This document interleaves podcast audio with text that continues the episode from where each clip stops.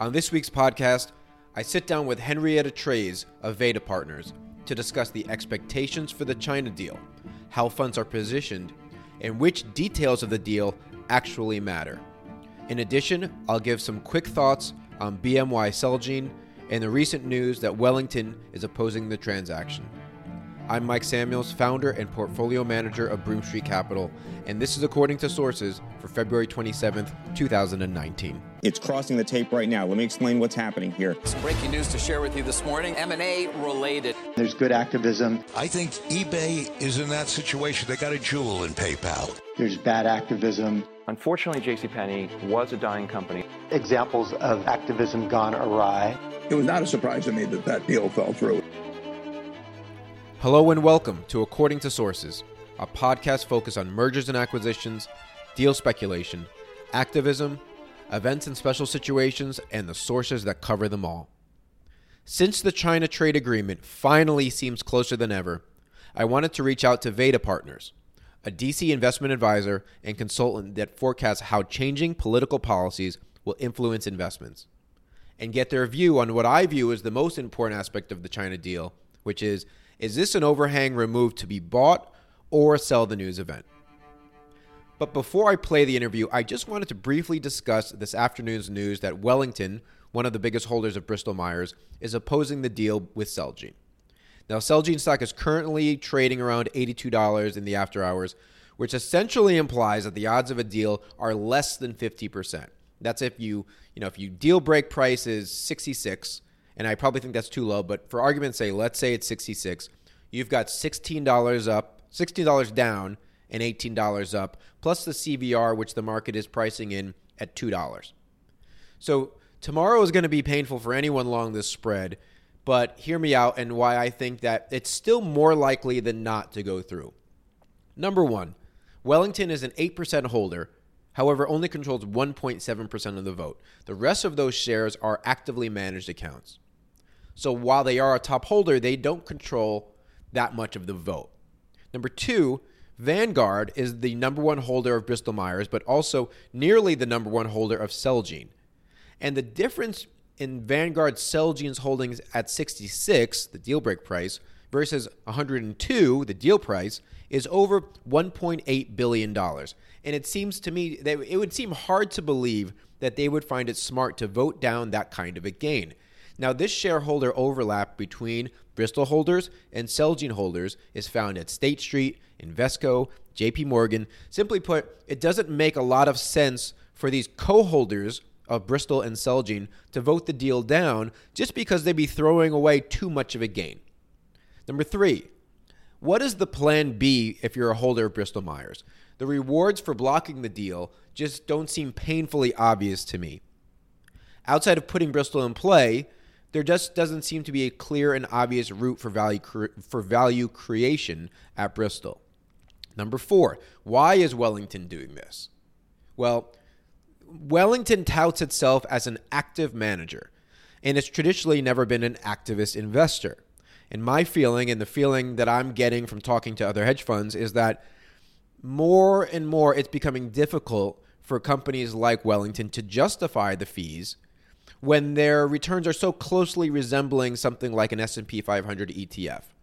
But by going activists in a name like Bristol with basically very low stakes if they aren't successful, they still get their name in the Wall Street Journal as a disruptor and something that they can point out and kind of hang their hat on during investor pitches. So, to conclude, you know, tomorrow is going to be ugly for anyone holding this spread simply because people are really out over their skis long this. I think a lot of people thought that's the starboard headlines are simply an overhang removed and an opportunity to put the spread on wider.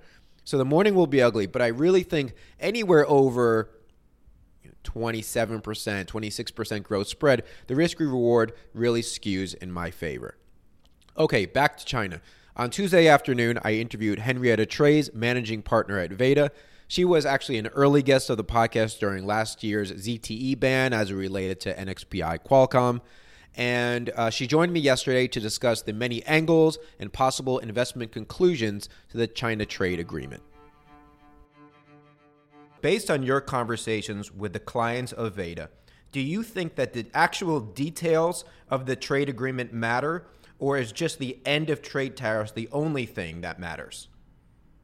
I'd say 60 plus percent, maybe 60 to 65 percent of our clients generally only care to know what's happening with tariffs. They're much less concerned about individual components of the deal that has just in the last 48 hours shifted a little bit to folks trying to pay attention to what's going on with electric vehicle negotiations or currency negotiations. Um, there is uh, rumblings about whether Huawei will be looped into this, and there could be, you know, some leniency for the CFO of Huawei and the extradition case there. So there are in very niche circles focuses on individual pieces. Um, we have other clients who are very focused on corn subsidies and purchases of specific types of U.S. commodities. So that would take up, I'd say, 40% of our invest our client base, but the vast majority only care about finding out whether the tariffs are going to stay on, come off, or be added to.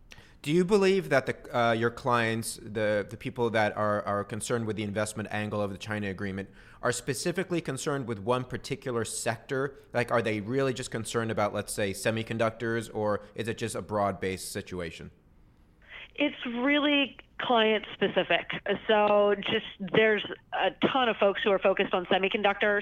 I would say really smart people are focused on the components that are going on behind the scenes, specifically with the export control restrictions that are targeted at industries like um, artificial intelligence, autonomous vehicles, uh, biotechnology, basically the future of everything. There is a robust focus on the street where they're not concerned with tariffs exclusively, there's a lot of focus on the high tech equipment side, and not necessarily just in terms of the state of play with the U.S. China negotiations on a very high level, but also with what the um, federal agencies are doing behind the scenes, whether it's CFIUS or Treasury or Commerce or the Department of, of Defense and Homeland Security.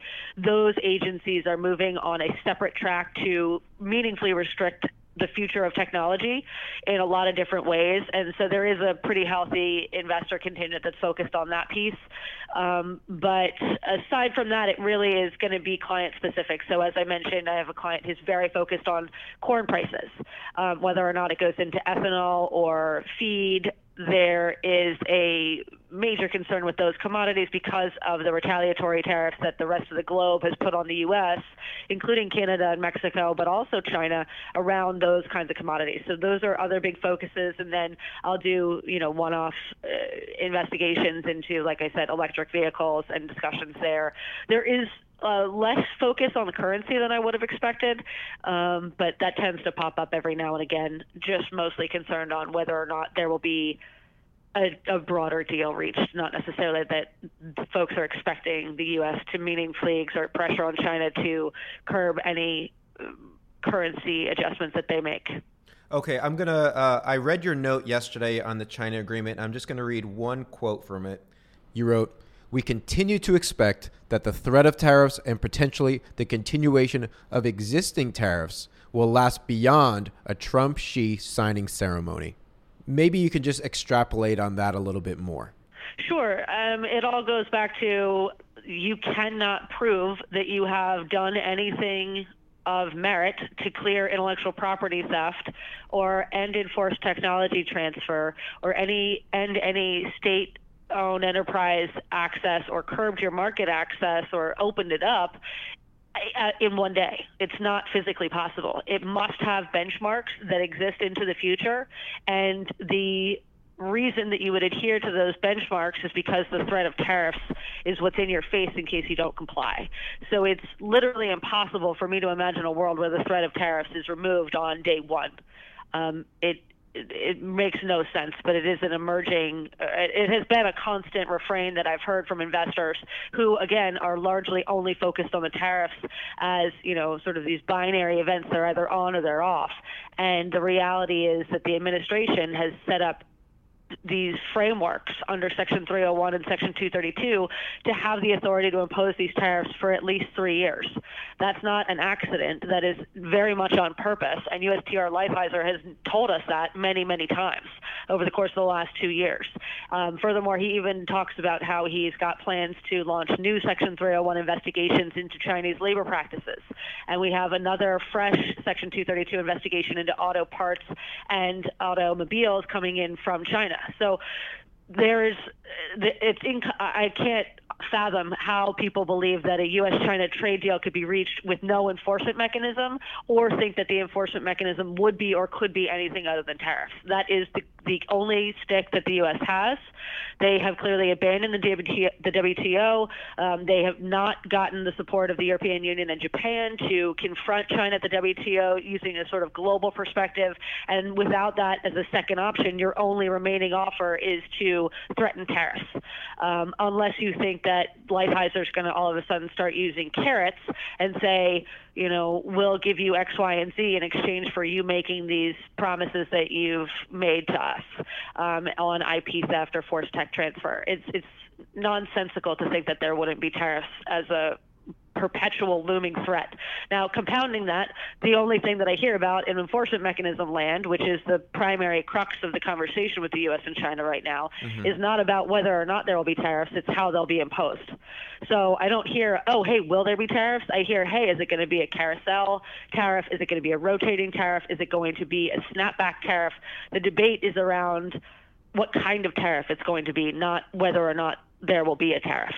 Right. Um, so I mean, last year when the sort of the ZTE ban was happening, and Trump signed this resolution to to reinstate you know the buying of ZTE products, a flood of Democrats and, and Republicans like Marco Rubio were opposed to that, and suddenly that became a, a, like a front page issue. Is it possible that once this agreement is signed, that we could again see a flood of uh, Democrats trying to oppose it, uh, something to that degree?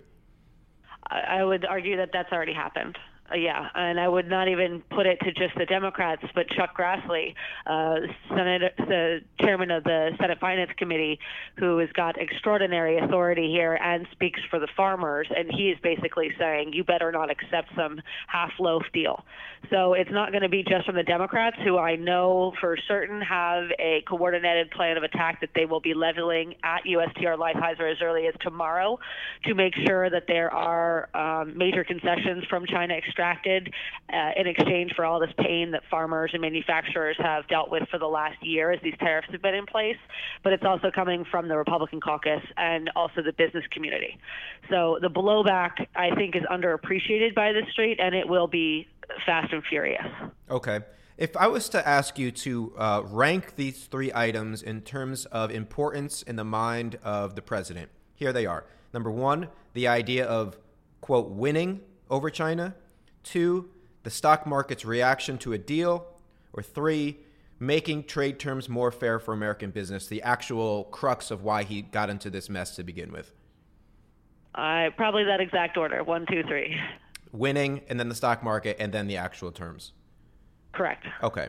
So, in your conversations with funds, is a China deal at this point an overhang removed that you think clients are looking to buy, or at this point, is it a sell the news event?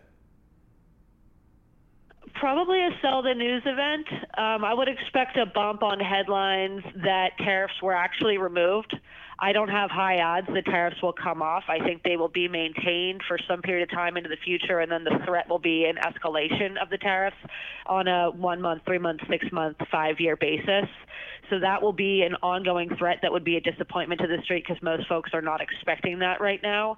Um, I do think that the street is less focused on the substantive demands um, unless they are focused on individual items and sectors. Like we discussed before, if you're just looking at corn prices, you're going to be thrilled if there's a major commitment from China to make major purchases of corn.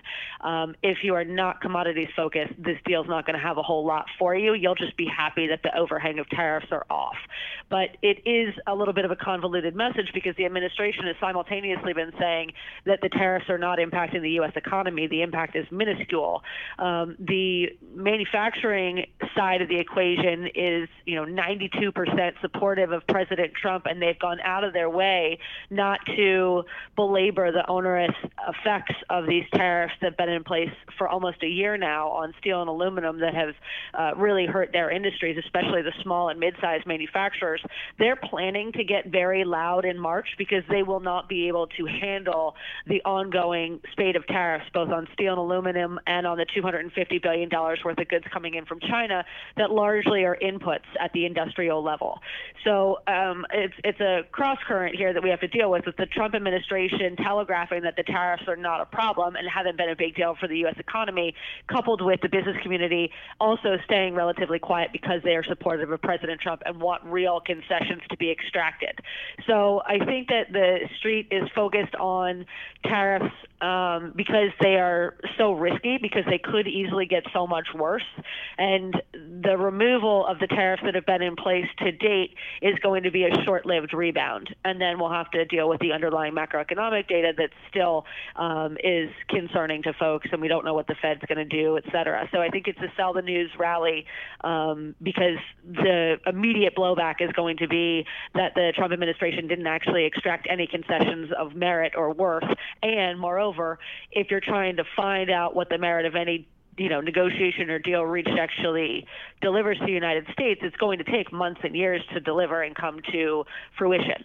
Um, so I, I don't see a whole lot of great news, especially if the enforcement mechanism is tariffs, as I believe it will be. That would be a negative. So any short-term deal, handshake, hey, major, you know, meeting at Mar-a-Lago, which China just agreed to, to have this meeting at Mar-a-Lago, which in my opinion is a major concession to Trump's vanity mm. and a way for China to not actually um, deliver on anything big. I think having it hosted at Mar-a-Lago is actually uh, probably going to result in, for instance, the Chinese committing to purchase less soybeans. It's actually a give to have the event at Mar-a-Lago. They tried to have it on an island off the coast of Asia, and the U.S. rejected that. And President Xi just acknowledged that it will be at Mar-a-Lago, and I think that's exclusively to give Trump. Um, what he's looking for, which is his own personal White House in Florida as the place where the U.S. and China came to a deal, hence winning, beating the number one goal. Got it. Um, there was an interesting exchange. I mean, I feel like last week or two weeks ago, the verbiage on this was that we were going to get a, uh, they called it a memorandum of understanding. And there was an exchange between Trump and Lighthizer that was caught on video. And I'm just going to play an excerpt from that video right now. Contracts last while they last. There's no term. They last while they last. Mr. President, on North Korea. By the way, I disagree. I think that a memorandum of understanding is not a contract uh, to the extent that we want. We're going to have, we're doing a memorandum of understanding that will be put into a final contract, I assume. But to me, the final contract is really the thing, Bob, and I think you mean that too, is really the thing that means something. A memorandum of understanding is exactly that. It's a memorandum of what our understanding is.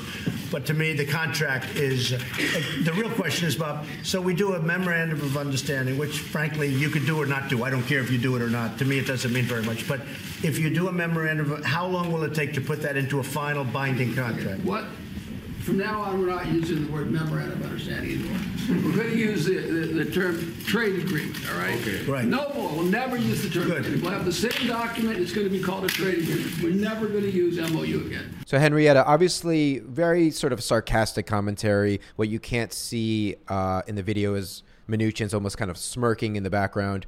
What did you make of that whole exchange? It was extraordinary. And if you'll permit me, I'll tell you a little backstory about what happened that day. Yeah. Because it was it was kind of wild. Um, feel free to edit this out if you want to, but it was interesting. I think you might like it. So earlier in the day, um, and I guess maybe even 48 hours before, as we started hearing that these MOUs were going to be what the administration used to get agreement from China on five or six key issues it started to seep through to me via the investment community, some news outlets, and principally commodities purchases that the Chinese had committed and the USTR had created this idea of the memorandums of understanding being a temporary bridge to what would ultimately be a final deal. Now, of course, a memorandum of understanding is not a temporary bridge. It is a contract, as Lighthizer so thoughtfully explained in that exchange with the president.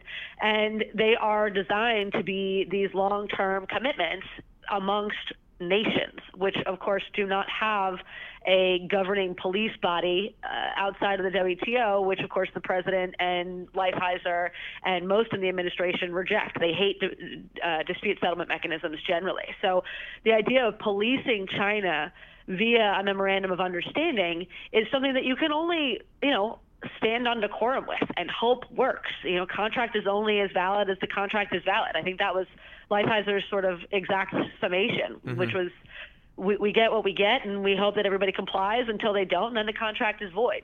And what the president did was basically say, well, that doesn't mean anything. And the reality is is he's exactly right but you can't it's not like you're negotiating with some labor union that you can bring them to to court over this is another sovereign nation and they're only going to comply with what they want to comply with and Trump in 5 seconds or less basically undid that entire um, you know decades long buildup of an entire legal practice by saying well it's meaningless and it's short term and has no duration. And that is exactly what had been circulating amongst investment circles and from folks in the administration who were obviously not very familiar with trade policy and, and what USTR Lighthizer had painstakingly tried to bring about. So, in uh, the span of 48 hours, it had gone from being a non existent thought process to think that memorandums of understanding could a be short term and b didn't mean anything to hearing it straight from the president just immediately undercutting everything that Lighthizer had done. So, um, I mean, did did, the, did you not did you not hear uh, or read Lighthizer's response as as like borderline like insubordinate? Um, I think I, I, understand how you could see it that way, um, but from my perspective, it was like explaining that two plus two equals four. It does not equal five, no matter how much you want to make it so. Mm. So I, I and I and I got that frustration from a lot of folks. Actually, I was emailing with the senior trade counsel on the House side about the potential for these memorandums to be short-lived earlier in the day, and the response I got was verbatim, "That is insane." So the trade world, trade nerds and wonks around DC have a very secure and solid understanding of what MOUs are. Lighthizer was obviously operating under the assumption that the commander in chief would also have an understanding of the trade law that he'd been working on for the last 90 days, basically.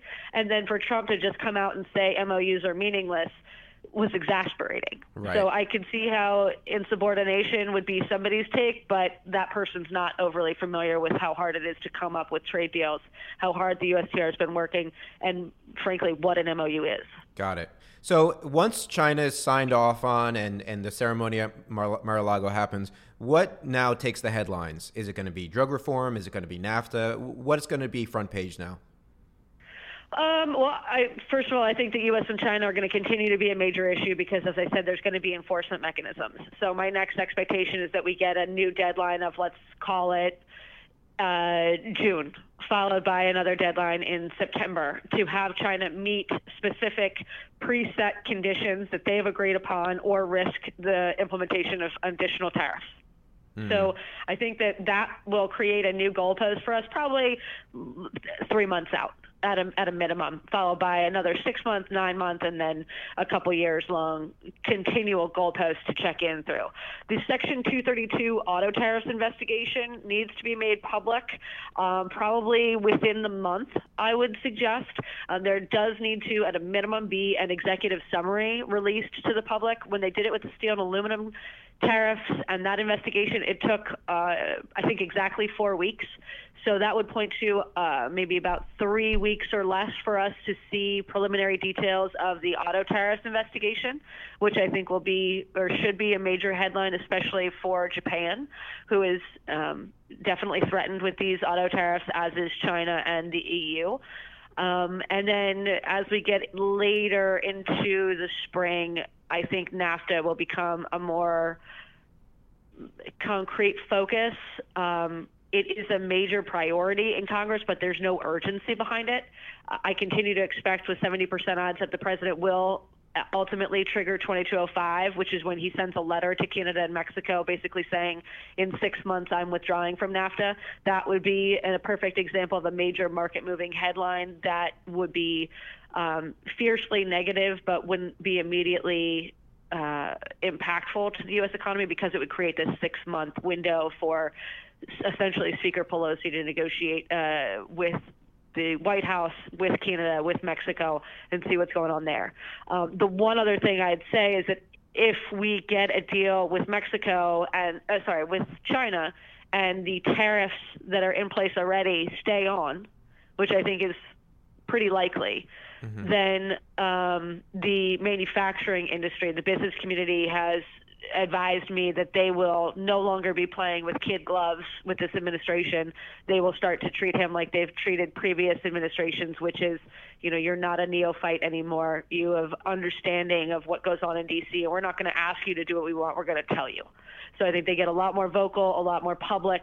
We're obviously going to head into the 2020 presidential race, and President Trump will not have the um, the very soft and nice cushion of a complacent business community once we get into that perspective. Uh, I also think that we'll continue to get news out of the Mueller investigation, which will dominate headlines for the next two years. Got it. Okay. So uh, I now uh, I've been ending every interview with sort of five more personal questions. Um, so okay. here we go. So number one, I wanted to ask you. You know, there's been plenty of sort of crazy rumors that we've heard about Trump, like he doesn't like to read, or people have said that he's, quote, mentally unfit. Uh, in your experience so far covering Washington, what's the craziest rumor or something that you've heard regarding the president? Regarding President Trump personally? Personally, yeah. That he eats steak with ketchup. That I heard that's true, actually. Yeah, um, it's disgusting. Um, second question uh, Alexandria Ocasio Cortez. Um, based on your contacts in Congress, give me two adjectives that probably best describe how you think other congressional members might describe her. Fundraiser and takes the heat. Okay. Um, question three. If you were to go on a romantic getaway with any president living or dead, who would it be? Does it have to be a president or can it be somebody else senior? Uh, okay, I'll give you someone else senior. I used to have the biggest crush on Steny Hoyer. I can't even help it. um, question four.